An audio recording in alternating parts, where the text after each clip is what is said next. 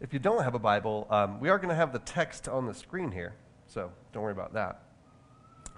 Um, and turn in your Bible, or scroll in it as it were, to Exodus. Um, we are going to be in chapters 5 and 6, starting at 522. Uh, I'll give you a second to open there.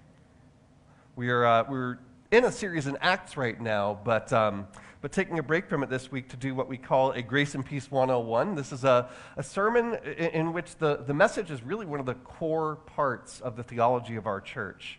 Um, so let's pray before we begin. Lord God, we, uh, we pray that from your word we would hear you this morning, that it would not be simply my words, but that the Holy Spirit would use the scriptures, your inspired word, to bring transformation to us, to encourage those of us who are discouraged, to set us free and break apart the bondage that's in, in, in every single one of our lives. In Jesus' name we pray. Amen. You know, um, I think that uh, a working definition of despair uh, could be the Cleveland Browns.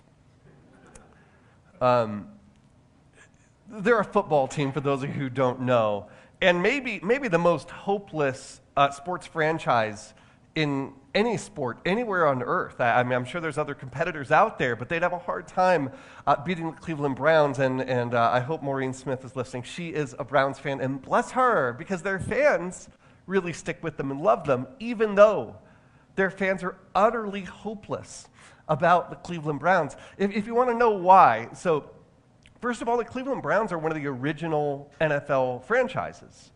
Like for, before there was a, an NFL, actually, there was a Cleveland Browns. And they have never won the Super Bowl, not once. In fact, they've only won one playoff game in their entire history, and that was a wild card game. It's not even a real playoff game. It's like a play, a play-in game, and they were so excited to win it. It was sad. They um, have had four winning seasons in the last 26 years. Oh, forgot this one it, they, they actually left Cleveland and became the Baltimore Ravens, won a couple of Super Bowls there, right? And for years, they, they, they didn't lose any games, which is good because they didn't have any team. And that was like the bright spot for Cleveland Browns fans. Like, yeah, we didn't lose this year. We don't have a team, but we didn't lose. In, in 2015, a fan posted a video that like went viral in which he called, he was on his way like into the stadium where they play, and he called it the Factory of Sadness. And that name has stuck. And now the Cleveland Brown Stadium is known as the Factory of Sadness. Can you imagine if we were to go to like Mile High, like, hey, going to the Factory of Sadness today to cheer on the team that's going to break our hearts repeatedly? Uh, in 2017, they, they had a perfect season, actually. They didn't win any games. They went uh, 0 16, so perfect season and, uh, and their fans threw a, uh, a parade because they're like, we got to celebrate something. Now, this started to turn around because they got Baker Mayfield, quarterback of the future. He looked great. And in, uh, in the 2020 21 season, it was like a whole new team. Everything changed. They went 11 and 5 and won that wild card game. And they said, well, that is just the first step towards our future glory, all of the despair of the past, worth it. We took our lumps, we stuck with the Browns, and now they're going to get us there. And then last season they went 8 and 9. Baker Mayfield is a complete shell of his former self. They're moving on from him. Team on schedule imploded. And it really was just getting everyone's hopes up to once again uh, puncture them. And after a while, every fan, every player that goes there, if they go there with some optimism that maybe we can win some ball games, maybe we could really do something, that hope gets relentlessly and reliably beaten out of everybody. Because when you're on the Cleveland Browns or you root for the Cleveland Browns, despair is your identity. Okay? And, and speaking words of hope is useless because the same thing's going to happen again. Yeah, we'll get our hopes up. We'll start with optimism, and we're going to end in disappointment and despair. I want you to look with me. We're going we're to pick up the entire text, but I want you to look with me at Exodus chapter 6, just at verse 9. We're going to back up and get the rest of the text, but look with me at, at just verse 9 right now. Said Moses spoke thus to the people of Israel, but they did not listen to Moses. Right, so Moses comes speaking words of promise from God to them and says they didn't listen to him. Why? Because of their broken spirit and harsh slavery. You could actually translate the Hebrew, they could not hear the words of Moses. Why? Because of their broken spirit and harsh slavery. Now, there are centuries of despair packed in that verse. You see, God's people at this time were slaves in Egypt and had been for centuries. Just try, like, imagine what it would have been like to be a slave in Egypt for generation upon generation. First of all, you are literally considered a lesser human being. There was no concept of human rights in the ancient world. The nobles were just a step, like the Pharaoh was a step down from the gods, and then the nobles, and all the way at the bottom of sort of this hierarchy of being, you had slaves. You were literally a lesser human being, and so had all of your ancestors, and so will all your descendants. That is the lot of all enslaved people. In another feature of ancient and modern slavery, to be honest, is that for women, you are not your own. You could be claimed by any noble person for whatever they want. And so maybe that's happened to you. Maybe that's happened to your loved one, to your mother, to your daughter, to your sister. You are voiceless and powerless as an enslaved person in the ancient world. There was no such thing as like a human rights movement. There was no ACLU or Helsinki Watch. No such thing. Right? In this particular story, Pharaoh had tried to carry out a genocidal program of drowning the baby boys in the Nile. So these people had lived through that. And then there's just the regular day in, day out grind of what it is to be you. You get up when the, before the sun comes up. You go and break your back in fields. You make bricks. You go down to the mines. Whatever it is for your whole life until your body gives out or you die. And what do you own? You own nothing. You actually are owned by someone. That is where these people were. There are centuries of despair in this one verse. And when Moses comes saying to them, God's going to get you out, they can't hear it because they've been so shaped by despair. There is something about relentless disappointment, a pattern repeating and repeating until it is simply what you expect. Despair deafens us to words of hope. Despair deafens us to words of hope. When you have been struggling with the same issue for a decade, when you have felt worthless your entire life, when you have had the same addiction that you simply cannot kick, and you've tried and you've tried and you've failed and you've failed, that shapes you. To the point where someone comes along and saying, no, no, no, it can be different. Try again, it can be different. Even, hey, look at the promises of God. It bounces right off. Despair prevents us from hearing words of hope. So if, if we find ourselves looking at a place in our soul, a place in our life, a problem in the world, for which we, we laugh when we hear words of hope, what do we do? How does God's word, how does the reality of God address that issue? Well, the, one of the first things that having your hopes disappointed does is it teaches you that you can't trust, right? So um, I didn't know it, but when I married Sharon, I had to pay a dowry. Not a financial dowry, but a dowry of labor to my father in law. And so it was basically every, every disgusting, every dirty, every dangerous job around his house was mine to do for a time. And I don't mind doing it. You know, I will happily pay the dowry. Um, but one time, he, there was a, a windstorm that came and like knocked a screen off his chimney. And he's like, hey, Matt, I need you to, to get up on the roof and, and climb up the chimney and put this screen back on top of the chimney. I was like, okay, let's do this. And so we go, and, and I, I get up on the roof, and he hands me up an A frame ladder. Right? You're supposed to use an adjustable on a pitched roof because an A frame will stick out like this and fall off. And I say, hey, uh, hey, Joe, do you have an adjustable? He's like, it's fine.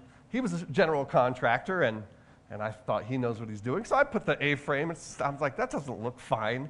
And as soon as I put it down, the, the ladder like commits suicide off the roof, just hurls itself off and he actually hands it back to me. Like, I'm like, no, no. And then there was another time he needed me to help him catch donkeys. This is true. And I said, well, Joe, how do we, how do we catch the donkeys? He says, well, just go in there and grab them.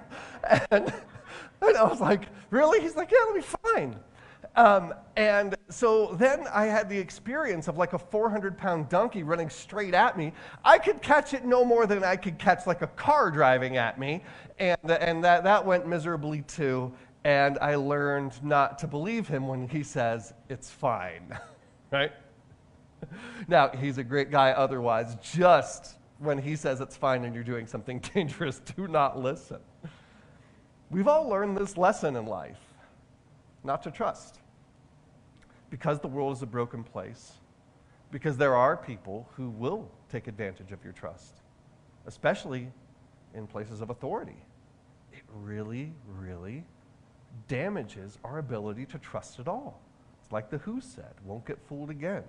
That is a really old school reference. All you young people are like, the Who? Exactly, the Who. God, that joke did not land. For some of us, there was someone in your life that you trusted, that was supposed to care for you, and either abandoned you or abused you.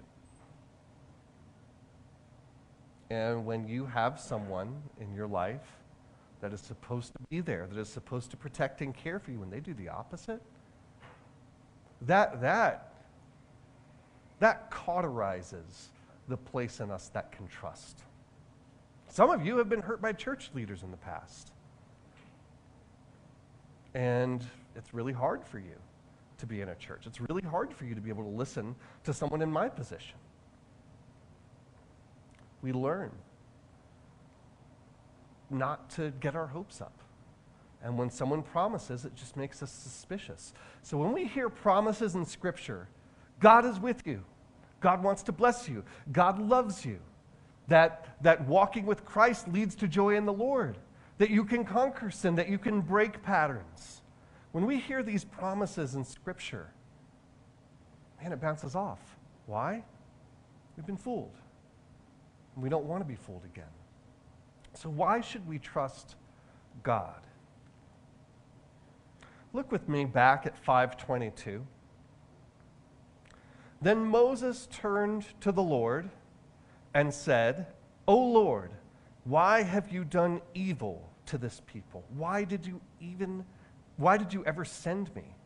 For since I came to Pharaoh to speak in your name, he has done evil to this people, and you have not delivered your people at all. Now, what's going on is God, God had sent Moses to deliver the Israelites. He had his first confrontation with Pharaoh. Instead of them being set free, Pharaoh made them make bricks without straw. He made their slavery harsher. And so Moses is saying, What gives here? Why, why did you do this? Can I even trust you?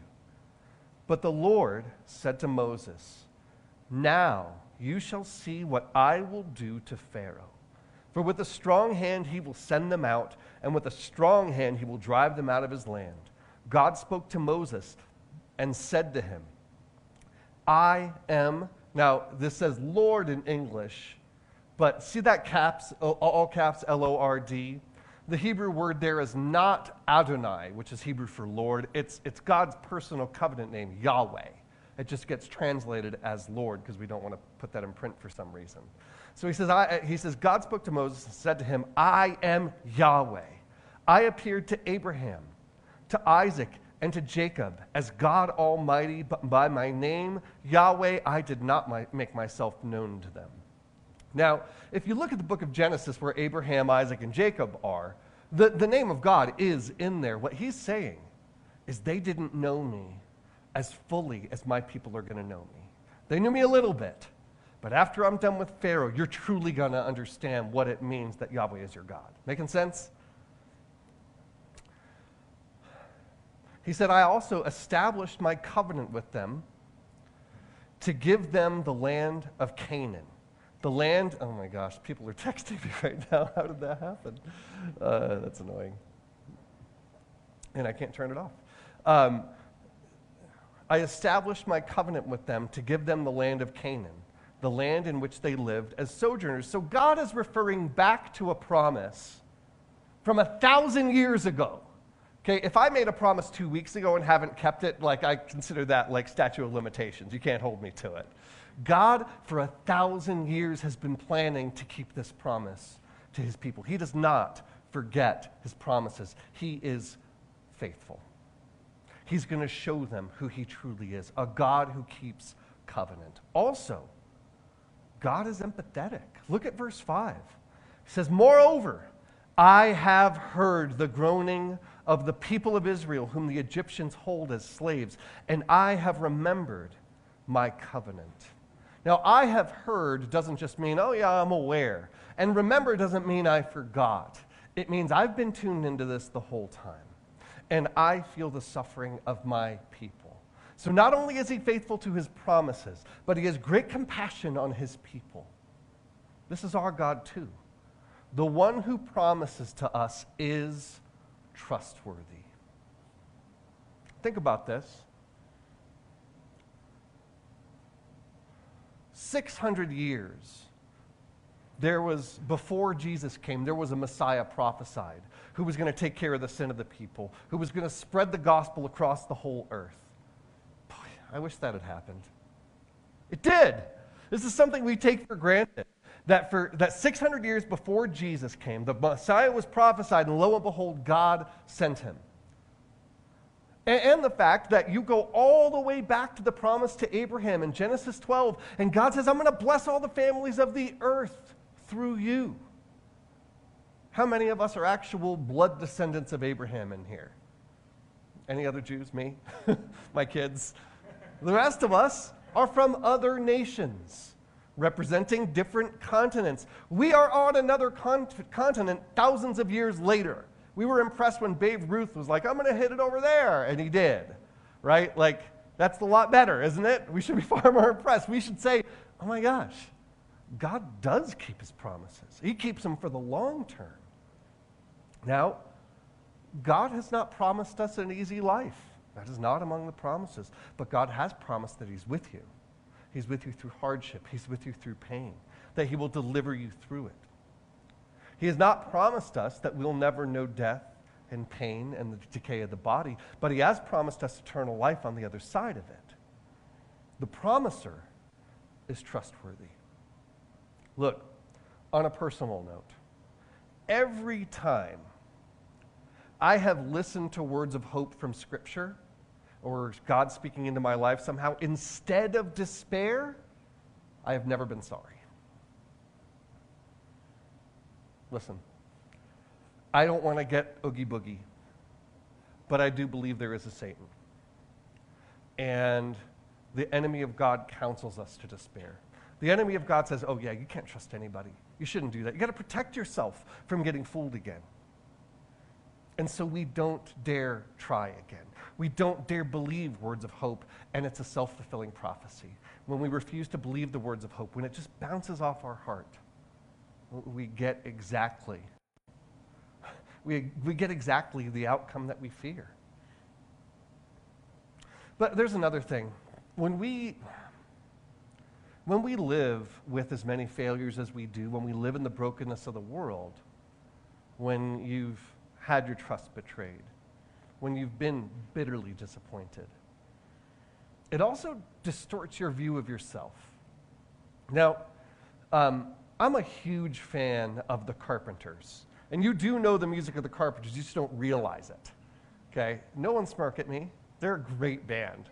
You can't mess with their music, it is awesome. They did, they did uh, Close to You, they did Superstar. Don't you remember you told me you love me, baby? And Tommy Boy, they're crying. Anyway, their, their music is awesome, and I don't care what you guys think.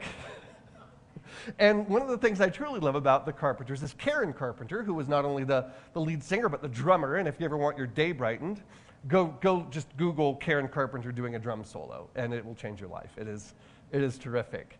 She was really talented. She was, uh, you know, very charismatic singer. And, um, and famously, of course, uh, she struggled. Um, she struggled badly with anorexia. Uh, that uh, she, she, she one time saw a picture of herself performing and she said, Oh, I'm too big. And she started exercising and eating less and less and you know, more and more extreme measures until she went from 120 pounds to 80. And, you know, I mean, before she ever tried to lose weight, she was beautiful. And any of us would say she's beautiful. But she looked in the mirror and saw someone else. She saw someone who was heavy and disgusting. Even when she was down to 80 pounds, she still saw that. She had a distorted view of herself. There are lies that we believe about ourselves, and it gives despair power. So many of us believe that you are an orphan in the universe, that there isn't a God who loves you, that there isn't a God who cares for you, and that you're worthless. And you need to work very hard to prove that you're worth something through your life achievements, through obtaining your ideal body image, through having the best family I could possibly have, through being the best at something.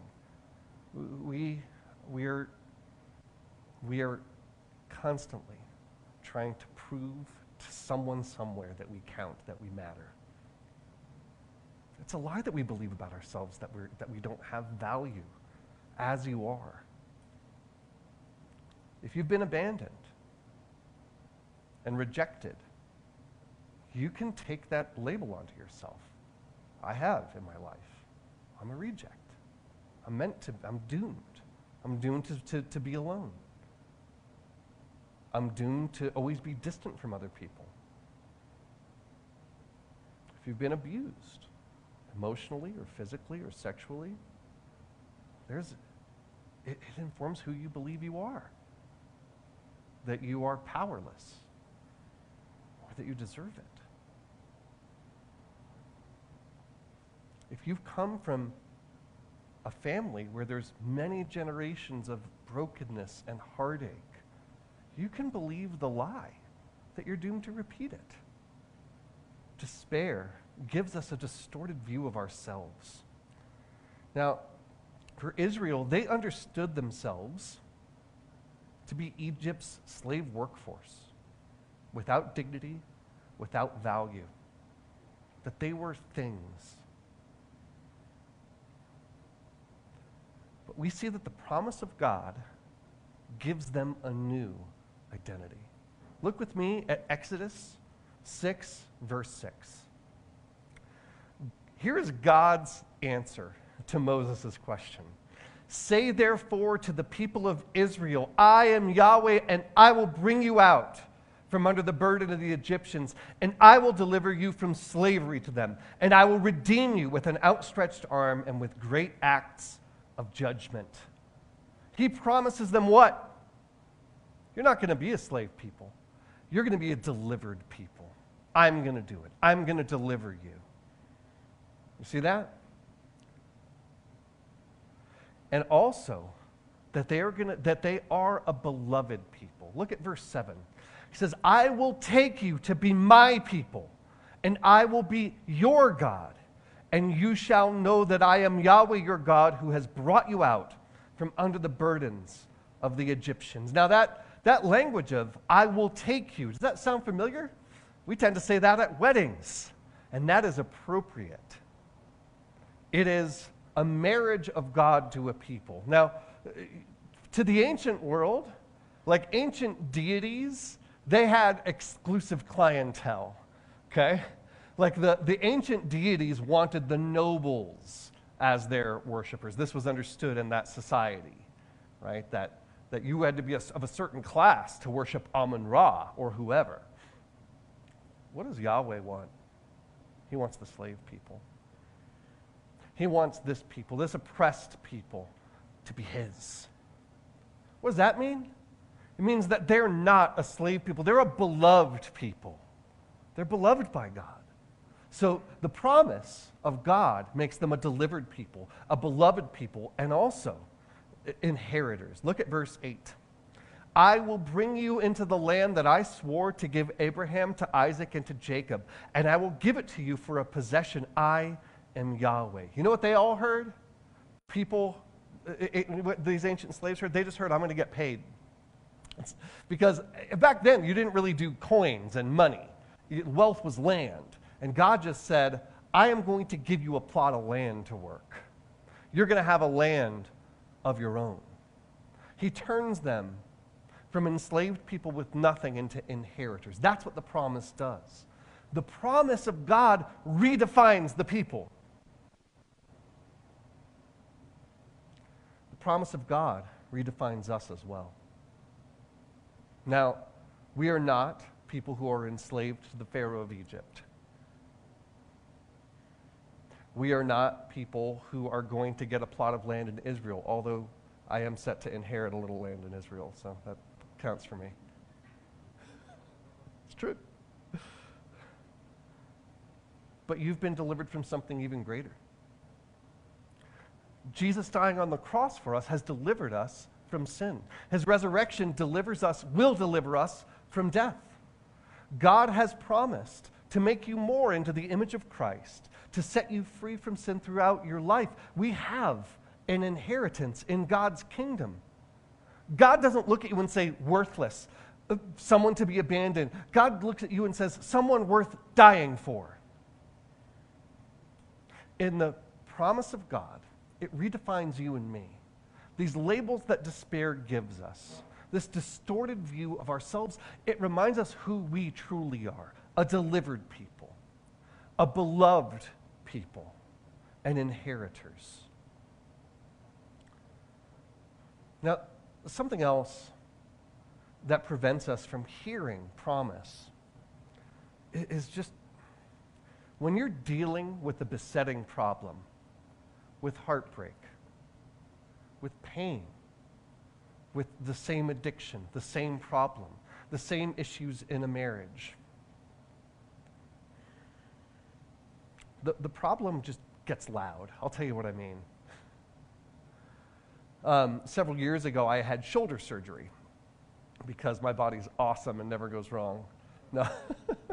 so I had to have shoulder surgery, and, and I had an immobilizer on for like six weeks, and I had my first day of physical therapy. And my physical therapist um, was a former college basketball player, so she was pretty like pumped for it. She's like, all right, let's do PT. She's very good at the physical therapist, but very gung ho. Let's get some PT going, all right? We're just to get the immobilizer off. That's what we're to do. We're to get you moving, get, get mobile again. Then we're to start strengthening. Sound good? Let's do this, right? She takes the immobilizer off and she's like, all right, move that arm for me, just like this. And I was like, like drop of sweat. You know, uh, she's like, okay, well, we're just to give it a little more. And she grabbed this right here and just pulled it that far. Have you guys ever, um, have you guys ever had a pain that can only be described as loud? Like bright light and like a rush of wind or something like that? I don't remember when I fell to the ground in the fetal position, but I found myself there and I was only vaguely aware of the physical therapist saying, You got to get up and try it again. It's to get better. Right? She's like, Come on. Are you crying? It's like, No, sweating from my eyes. she was speaking the truth. You have to try again for it to get better. Yeah, it hurts now, but you got to try again. It'll get better. I couldn't hear that. I couldn't hear it because the pain was too loud. When you are struggling financially, right? When that is just a problem area in your life and it's always a source of stress, and you feel like you can never break out of getting behind again and again and again. The, the promise that God takes care of you, not that you have all your wants, but that you'll have what you need. You can't hear that. All you can hear is, is, is the problem. When you hear the promise that God's a chain breaker and can deliver you out of your addiction, it's hard to hear that because you're, you're the, the, the pain, the shame, the guilt is so loud from failing once again. The promise that God is with you through whatever you go through, whatever heartbreak, when you are in that when you are in that heartbreak, it is hard to hear it. It's really hard for us when despair is a steady diet to be able to hear those words of promise because the, the problem is just loud. So it's hard for us to experience joy of the Lord. It's, it's hard for us to, to believe the promise that, that, that we're going to break out of these patterns, that God is going to make us more into who we're meant to be, that God is with us, that even when we feel empty, even when we feel dry, that God is still there. Like we saw earlier, Uh, the people of Israel, they couldn't hear it. The pain was too loud. Look at verse 9 again. So Moses spoke thus to the people of Israel, but they did not listen to Moses because of their broken spirit and harsh slavery. Now look at this next part. The people aren't hearing it. Moses isn't trusting it. What does God say in verse 10? So the Lord said to Moses, Go in Tell Pharaoh, king of Egypt, to let the people of Israel go out of his land. But Moses said to the Lord, Behold, the people of Israel have not listened to me. How then shall Pharaoh listen to me? For I am of uncircumcised lips, means he had a speech impediment. But the Lord spoke to Moses and Aaron and gave them a charge about the people of Israel and about Pharaoh, king of Egypt, to bring the people Israel, of Israel out of the land of Egypt. So they don't believe God. They don't hear the promise. Moses doesn't want to say it. He feels like they've already failed. What does God say? Go again. We're good. Plan A is proceeding on schedule. God keeps his promise, even though they don't believe it. He does deliver them out. And guess what? He takes them through the wilderness, and he takes them all throughout their history, dragging, kicking, and screaming, fulfilling his promises without the cooperation of his people. You may have been told that in order for God's promises to work in your life, you have to believe. You have to have enough faith. You have to have near perfect faith for God to do any of this stuff. That's not what we see in Scripture. That's not what we see again and again. God fulfills his promises, even though his people, us included, are utterly clueless and barely believe them. That's good news. Yeah, you don't believe the promise. God's still going to keep it. Yeah, you don't, you don't see yourself ever changing. You don't see your marriage healing. You don't see yourself ha- experiencing the joy of the Lord. God's still going to take you there. God is still going to bring you along. He's still going to fulfill his promises to you. You may be terrified of death and have very little uh, certainty that you will rise like Christ did. It's not going to stop God from ra- ra- raising you. He's still going to keep his promises. The promise is greater than the problem. Yes, the problem is loud, but God is greater. His promise is greater than the problem. Now, that said, if we do believe the promise, if we are able to come to a place where we believe it now, before God fulfills it, we're going to experience a heck of a lot more peace, a heck of a lot more joy, we're going to do a much better job cooperating with God. But even when we struggle, when we struggle to hear God's promises, God will still keep it. What do we need to do? We need to let go of the bondage of despair. And we need to grab on to God's promises because the promiser is trustworthy, the promise redefines us, and the promise is greater than the problem. Despair is a very effective shackle, it will hold you in place. If you believe that nothing can ever change, nothing ever will. If you believe that you can't experience the joy of the Lord, that is what is going to happen. If you believe there is no hope for you, for your family, for your marriage, for your friendships, whatever it is, that is what's going to happen. We need to let go of that bondage. Doesn't it need to let go of us? Here's the secret about despair, guys. You hold it, it doesn't hold you. There was once a Simpsons episode where Homer Simpson got both hands trapped inside of vending machines. I think one was a candy machine, the other was invisible soda. Abe, is that right? He's like, ooh, invisible soda. and he, his, he got both of his arms trapped in the vending machines, and they're trying to free him throughout the episode. There's a rescue crew there. They're turning on a table saw. They're like, uh, Mr. Simpson, we have to cut your arms off to get you free. We can't do anything else. He's like, they'll grow back. They're like, sure. and as the, the blade is about to touch his arm and cut his arm off, they say, Sir, are you simply holding on to the can? He says, Your point is? Yes, he was held in place, but he was holding on to it. It wasn't holding on to him. Despair is the same way. But we need something else to grab onto. We are going to grab onto something. We need to grab on to God's promises. How do we do that? What's the, what are the practical steps to actively letting go of our despair and grabbing onto the promise? Well, first of all, we got to make space for grabbing hold of the promises. We fill up our days, don't we? We fill them up with, with work. Y'all work. I know you do. You work a lot of hours. But besides that, we fill it up with busy. We fill it up with errands. We fill it up with this. We fill it up with that. And then the rest we fill up with noise, distraction, and junk. you know? I understand you have to run errands and you have to go do your job. What if we backed off some of the noise, distractions, and junk? Wordle's fun. I'm addicted to it. But if, if, if the noise, distractions, and junk are crowding out what time we have to hear God's promises, to open up the Word, to open up a devotional, to listen to Scripture, to some way, somehow hear the promises of God on the daily, because you hear despair on the daily, you experience brokenness every day, don't you? You need the promises every day. We also need to repent. You guys, like, this is not something to like guilt us, you understand? But when we are like, oh man, God can't do that in my life, do you realize that that is sin?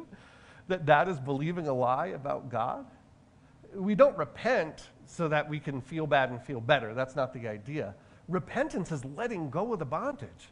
It's, it's being 100% honest before God, saying, God, I don't believe you could break this addiction in my life. I don't believe you could break this stronghold. I, this, this is true. I'm going to confess this to you. Forgive me. Let me let go of it. Make me more like Christ that I believe your promises.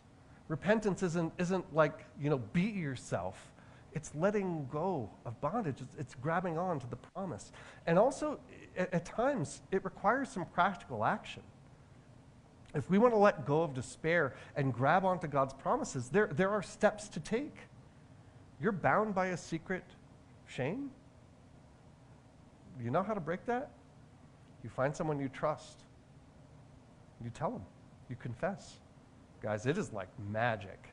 If you're dealing with addiction of some kind, community and bringing daylight to that, confessing it is like magic.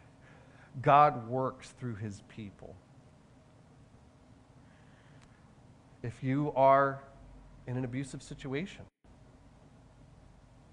it is not enough to simply say, Well, God, fix it. You may need to take the practical step of getting out of it and needing support and bringing that to community.